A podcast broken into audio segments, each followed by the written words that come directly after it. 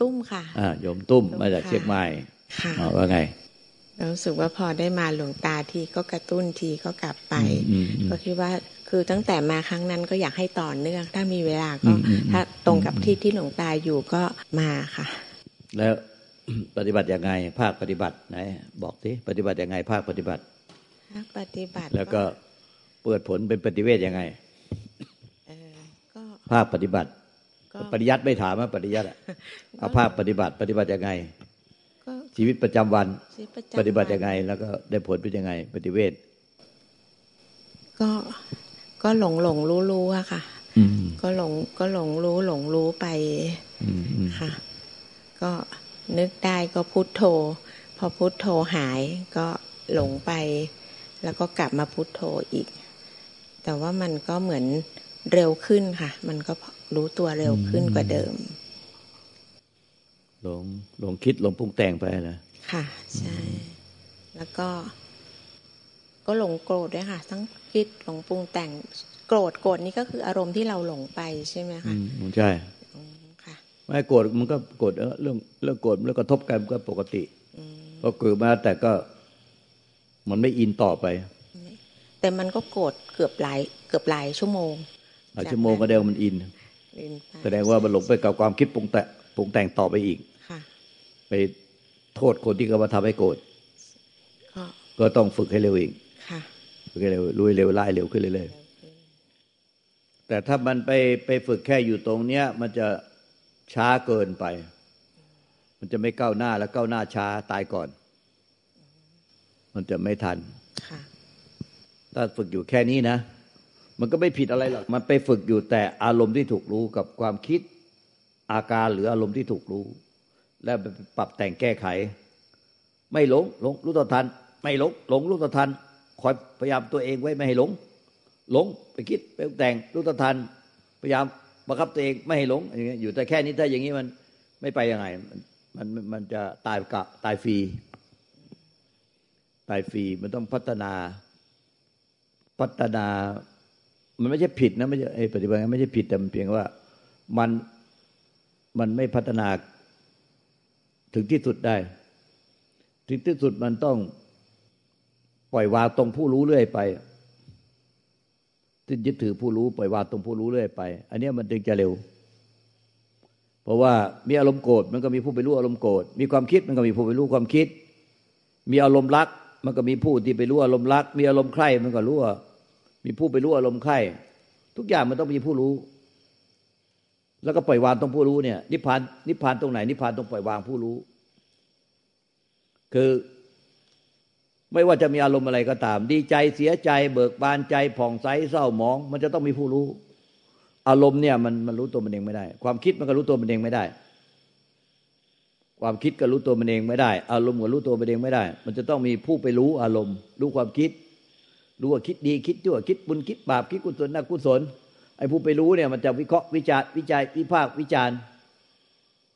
พอไปรู้อารมณ์รู้อะไรมันก็วิเคราะห์วิจารณ์วิจัยวิพากษ์วิจารณ์มันจะไอ้ผู้รู้เนี่ยมันจะแสดงคิดตึกตอบปรุงแต่งคิดตึกตอบปรุงแต่งตลอดเวลาผู้รู้เนี่ยมันไม่ใช่เราไปดูที่ความคิดที่ถูกรู้เรื่องราวของความคิดเมื่อกี้ก็นั้นเราก็รู้ต่อทันหลงคิดไปแล้วเราก็รู้ต่อทันหลงคิดไปเราก็รู้ต่อทันอย่างนี้มันไม่ไปยังไงการปฏิบัติอย่างนี้เนิ่นช้าแล้วก็เราไปพอมีอารมณ์เราก็คอยรู้แม่มันโกรธก็พยายามไม่ให้โกรธอะไรเงี้ยไม่ไปแตะต้องเรื่องความคิดอารมณ์ที่ถูกรู้ในปัจจุบันขณะเลยความคิดมันก็เป็นอารมณ์เหมือนกันเป็นอารมณ์ที่ถูกรู้เหมือนกัน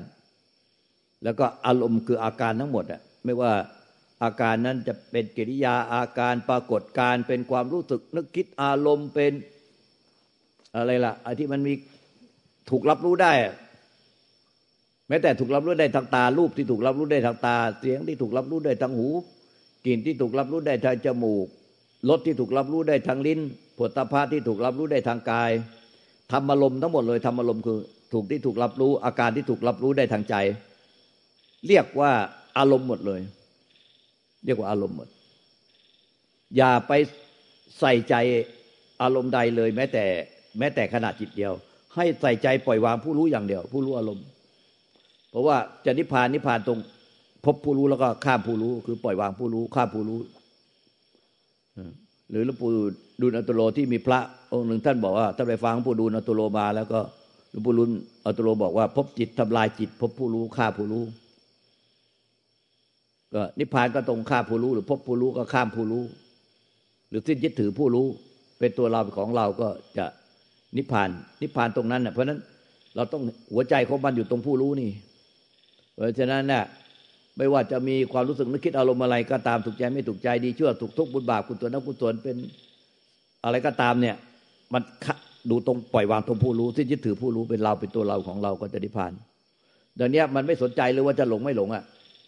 เพราะอะไรถ้ามันหลงไอ้ผู้รู้ที่ว่าหลงมันคิดถึงตอนปรุงแต่งว่าไงอ๋อยเราหลงอีกแล้วเราอย่างงี้เราอย่างงี้ไอ้ผู้รู้มันก็บ่นอีกแล้วไม่หลงไอ้ผู้รู้เวลาไม่หลงไอ้ผู้รู้มันก็ดีใจจังไม่หลงแล้วคราวนี้เราเก่งจังไม่หลงไอ้ผู้รู้มันก็วิพากษ์วิจารณ์อีก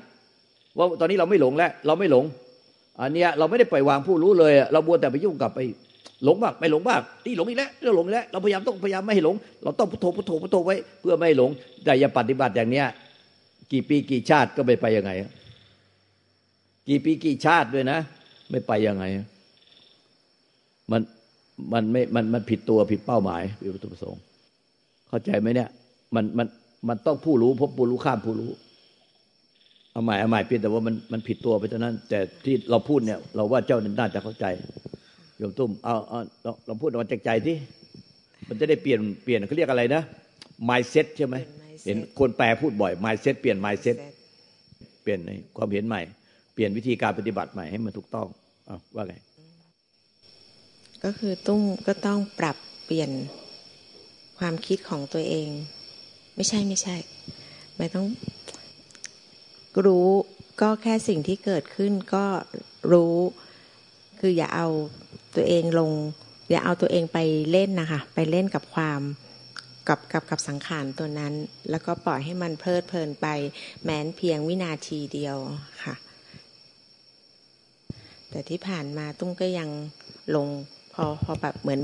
อนเอาตัวเองลงไปเล่นเต็มเลยซึ่งหลวงตาบอกว่าทำอย่างนี้แต่เนิ่นช้าแค่ไม่นานนี่ไม่เท่าไหร่ค่ะแต่บอกว่ากี่ภพกี่ชาติรู้สึกสะดุ้งเหมือนกันค่ะถ้านานขนาดนั้นคงไม่ไหวเพราะว่ารู้สึกสังสารวัฏ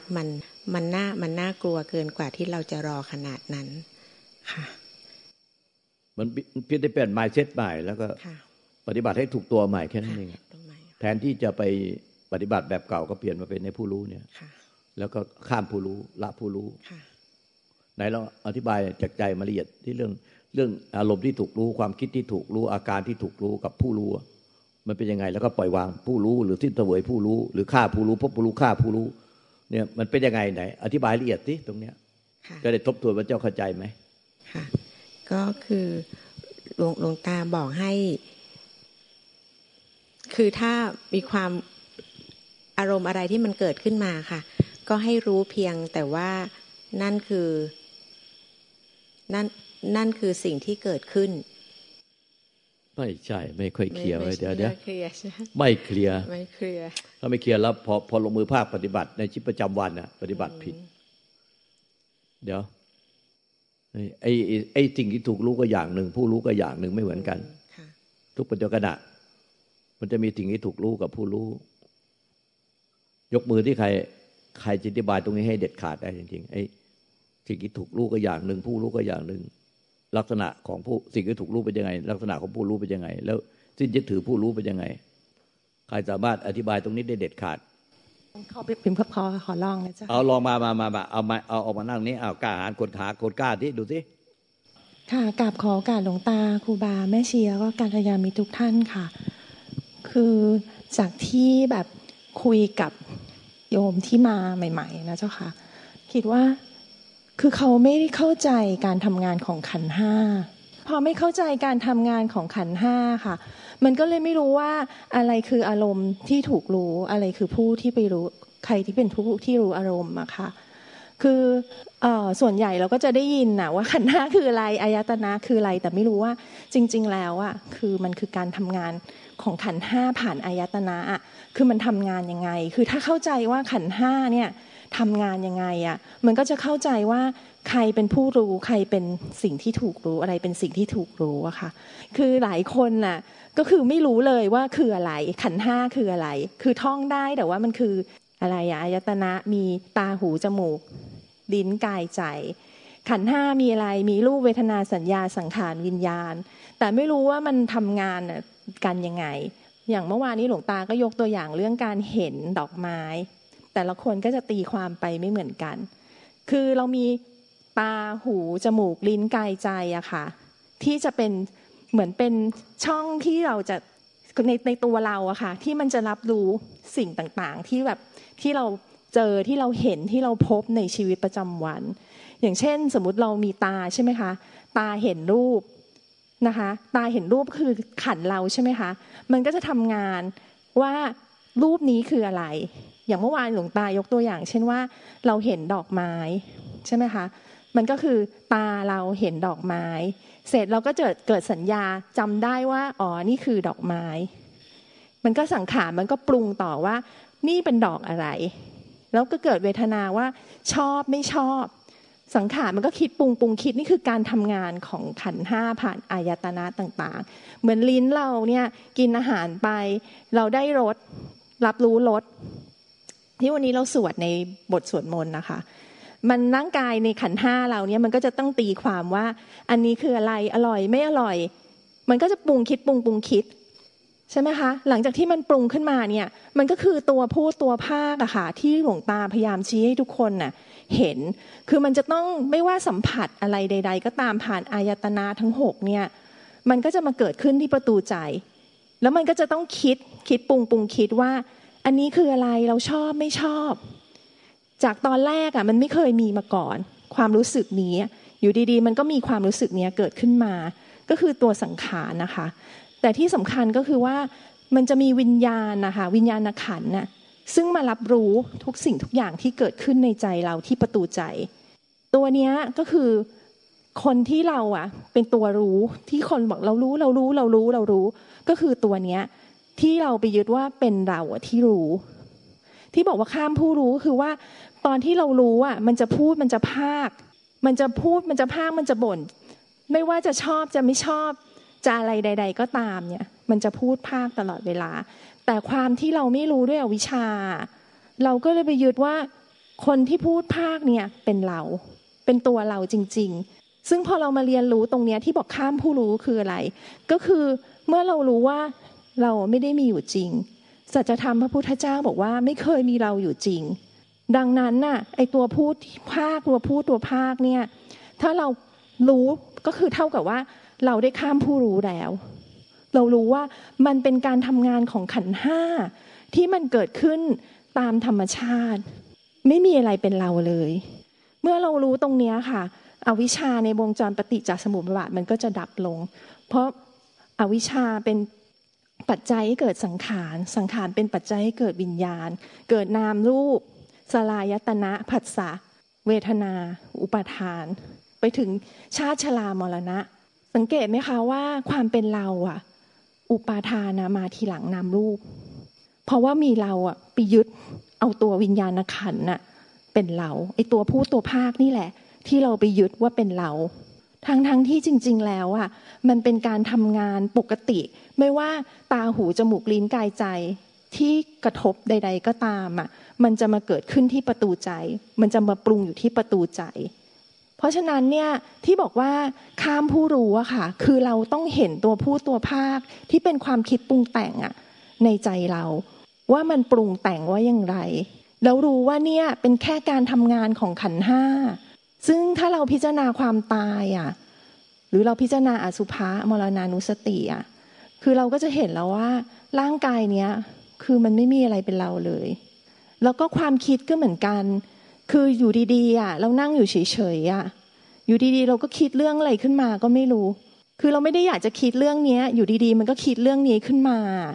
แต่ถ้าเราเข้าใจแล้วว่าเนี่ยคือการทำงานของขันธ์ห้ามันก็จะเหมือนกับผ้าที่หลวงตาโยนขึ้นไปแล้วก็ไม่มีคนไปรับความคิดนั้นมันก็จะดับไปคือมันไม่ต้องเห็นหรอกว่าดับแต่จริงๆอ่ะเดี๋ยวมันก็เปลี่ยนไปคิดเรื่องอื่นแล้วเพราะว่านั่นคือ สัจธรรมการทำงานของขันธ์ห้ามันเป็นแบบนั้นว่าทุกอย่างที่เกิดขึ้นมันก็จะดับไปแต่ในเมื่อเรารู้แล้วว่ามันเป็นแค่การทำงานของวิญญาณขันธ์ในขันธ์ห้ามันไม่ใช่เรามันก็เหมือนผ้าที่โยนขึ้นไปตัวผู้ตัวภาคที่มันคิดบ่นอยู่ในใจแล้วเราไม่ไหลไปกับมันไม่มีตัวเราที่ไหลไปกับมันเรื่องนั้นมันก็เหมือนผ้าที่โยนขึ้นไปค่ะแล้วก็ไม่มีผู้รับเพราะว่าเราไม่มีอุปทานขันธ์เราไม่มีอุปทานเราไม่มีอุปทานที่เป็นอวิชชาที่เชื่อว่าสิ่งนี้เป็นเราความคิดที่เกิดขึ้นณปัจจุบันนี้เลยมันก็เหมือนผ้าที่โยนขึ้นไปเราไม่มีผู้รับเพราะอะไรเพราะว่าเราคุยกันอยู่การทำงานของขันธ์เรายังไม่ตายมันก็ต้องทำงานถูกไหมคะหูพี่ตุ้มได้ยินพี่ตุ้มก็ต้องตีความว่าบิ่มพูดอะไรถูกไหมมันก็ต้องปรุงฉันเข้าใจฉันไม่เข้าใจฉันจิจ๊ะจิจ๊ะอะไรที่พี่ตุ้มรู้สึกแต่ถ้าพี่ตุ้มเห็นนะปัจจุบันนี้เลยว่าตัวนั้นมันเป็นแค่การทำงานของขันธ์ห้าเป็นสังขารขันธ์ที่พอเรามีรูปเรามีเวทนาเรามีสัญญาสังขารวิญญาณมันคือการทำงานของขันธ์ห้าแต่มีอะไรเป็นเราไหมแค่นี้เองค่ะอารมณ์ก็คือการปรุงแต่งคือสิ่งที่ถูกรู้ก็คือการปรุงแต่งขึ้นมาจากการที่เรารับรู้ผ่านอายตนะทั้งหกผ่านขันธ์ห้าของเรา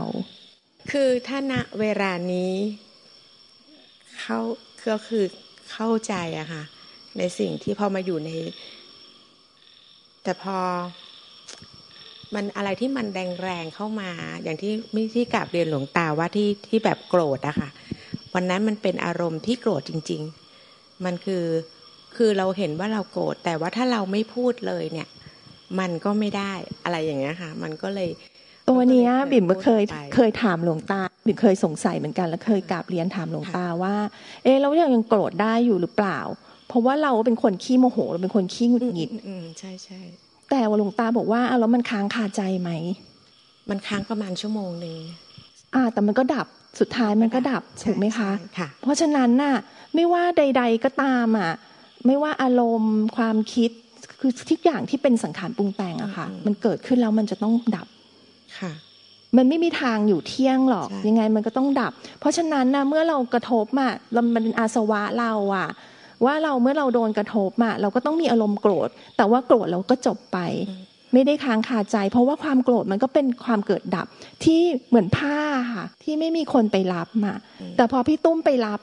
ที่พี่ตุ้มบอกว่าโกรธอยู่ชั่วโมงนึงบิ่มเชื่อในชั่วโมงนั้นพี่โกรธทุกวินาทีหรอกเพียงแต่ว่าย้อนกลับไปคิดแล้วพอมันมาถึงพี่ตุ้มก็มีตัวพี่ตุ้มไปรับผ้าผืนเนี้ยจนกระทั่งอารมณ์เปลี่ยนไปไหนแล้วก็ไม่รู้อารมณ์โกรธมันก็เลยหายไปแต่ว่าค้างคาใจไหมคะแค้นเคืองค้างคาผูกใจเจ็บไหมอย่างที่หลวงตาท่านพูดถ้าเป็นแบบนั้นแปลว่ามีตัวพี่ตุ้มที่ยึดถือสังขารปรุงแต่งที่เป็นความโกรธนั้นอย่างจริงจังเลยว่ามันเป็นของพี่ตุ้มแล้วพี่ตุ้มก็ไม่ยอมปล่อยแล้วก็กำไว้อย่างเงี้ยแล้วถ้าหลังจากพอ1ชั่วโมงปุ๊บจากความโกรธ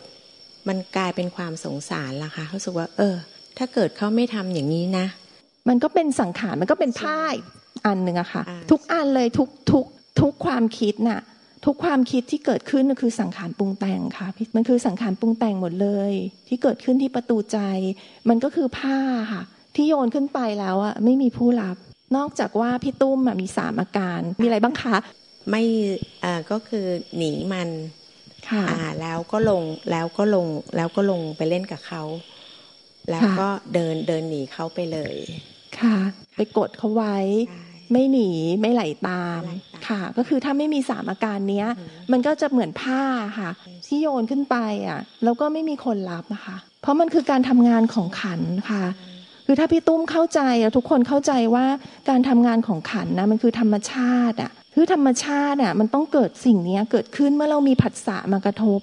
ตามทวารทั้งหกค่ะมันก็ต้องคิดปรุงคิดคือตัวผู้ตัวภาคค่ะคือความคิดของเราคือมันไม่มีทางที่เราเห็นอะไรเราได้ยินอะไรเรากินอะไรเข้าไปเราในใจเราไม่ปรุงในใจเรามันต้องปรุงคือถ้าไม่ปรุงคือตายแล้วเพราะเราไม่มีขันแล้วค่ะแต่ถ้าเรายังมีขันห้ายังมีชีวิตอยู่มันพูดไม่หยุดหรอก ทั้งวันนะมันพูดไม่หยุดเลยแต่เราต้องเข้าใจว่ามันเป็นแค่ความปรุงแต่งอะที่เกิดขึ้นมาเหมือนผ้าค่ะความโกรธก็เกิดขึ้นมาแต่ว่าเพราะมีตัวเราอะไปยึดไปเชื่อว่ามีเราจริงๆเราโกรธจริงๆหรือผู้ปฏิบัติก็จะเป็นส่วนใหญ่ก็จะเป็นบิ่มก็เป็นมาก่อนเราเป็นผู้ปฏิบัติเราไม่ควรโกรธเราไม่ควรโกรธแล้วคนส่วนใหญ่ในโลกก็จะบอกทำไมปฏิบัติธรรมแล้วยังโกรธแต่เขาไม่เข้าใจแต่เราอ่ะปรุงแต่งไปเองด้วยนะว่าอ้าวเราเป็นผู้ปฏิบัติธรรมนี่เราไม่ควรจะโกรธเสร็จเราตกไปในสามอาการนั้นเลยถ้าเราไม่หนีเราก็ไหลไปกับมันเลยไม่งั้นเราก็เข้าแช่ว่างไปเลยไม่รับรู้อะไรเลยถูกปะคะแต่เมื่อเรารู้แล้วว่าอ้าวเรามีสติขึ้นมาความโกรธก็เหมือนผ้าที่โยนขึ้นไปอ่ะเราไม่มีผู้รับมาเดี๋ยวมันก็ดับเราไม่มีทางโกรธหรอกชั่วโมงนึงที่พี่ตุ้มบอกโกรธอยู่ชั่วโมงนึงอ่ะอ๋อมันทักก็จริงค่ะเราเองไม่ได้โกรธทั้งชั่วโมงเพราะระหว่างในชั่วโมงนั้นเราเองก็ไปทำอย่างอื่นแล้วมันละอารมณ์โกรธก็หายไปแต่พอเราคิดขึ้นมาใหม่มันก็คือดับๆหยุดๆนะคะอย่างที่เรียนหลวงตาว่าหลงดูไปตลอดในหนึ่งชั่วโมงนั้นแต่คนส่วนใหญ่อ่ะจะเข้าใจผิดเหมือนบิ่มอ่ะคือเราจะไปแก้ที่อารมณ์คือเราไม่เห็นผู้ที่ไปรู้อารมณ์เราจะไปแก้ที่อารมณ์ไปแก้ที่ปลายทางอะค่ะไม่ได้เห็นว่าผู้ที่กำลังโกรธคือผู้ที่ไปรู้อารมณ์โกรธแล้วก็ปล่อยวางผู้ที่ไปรู้อารมณ์โกรธก็คือตอนที่เราพูดเราพากเราบ่นเราไม่ชอบเราทำไมเรายังโกรธทำไมเราอะต้องรู้ว่าตัวเนี้ยไม่ใช่เราค่ะนี่คือการข้ามผู้รู้ก็คือรู้ว่ามันจะบ่นมันจะอะไรอะก็คือไม่ใช่เราถ้าเราเห็นเงี้ยเราก็จะไม่พูดสวนออกไปเราก็จะไม่ว่าเราก็จะไม่ทำตามที่อารมณ์มันลากเราไปที่บอกว่าตอนแรกอ่ะมันยังไม่โกรธมันยังเป็นศูนย์ใช่ไหมแล้วพอเกิดอารมณ์ขึ้นอ่ะเป็นหนึ่งแต่พอมีเราไปจับอารมณ์เป็นหนึ่งแต่ที่มันต่อไปสองสามสี่อ่ะเพราะเราไปไหลตามความโกรธนั้นแล้วเสร็จเราก็เริ่มละทำไมเขามาทำนี้กับเราทำไมเขามาว่าเราไม่ทันอีกเป็นเกิดขึ้นมาอีกปุงสุดท้ายก็สวนแล้วก็ที่หลวงตาบอกว่าคนก็ไปฆ่าแกงทำลายกันก็เพราะแบบเนี้ยคือเขาไม่เห็นไงเขาไม่เห็นนะตัวเองอ่ะเพราะเขาไปอยู่ที่อารมณ์ไหมคะแล้วเราควรพูดในสิ่งที่เราควรจะพูดไหมคะก็ต้องอันนี้ก็ต้องคิดว่าควรไหมแต่จริงๆอ่ะถ้าเราจบมามันก็จบที่ใจเราอ่ะเพราะว่าเรารู้แล้วนี่ว่าความโกรธอ่ะมันเกิดขึ้นเดี๋ยวมันก็ดับไปเราก็ไม่มีเราอยู่จริงมันก็ต้องกลับมาที่สัจธรรมอะค่ะว่ามันไม่มีเราแต่ถ้าเราไม่พูดเนี่ยงานนั้นมันก็แบบรู้สึกว่าเขาทำงานไม่ถูกต้องอะค่ะอันนี้คือเป็นระบบของพอดีอ๋อถ้าเป็นเรื่องการทำงานมันก็ต้องชี้แจงอะค่ะแต่มันต้องชี้แจงด้วยการที่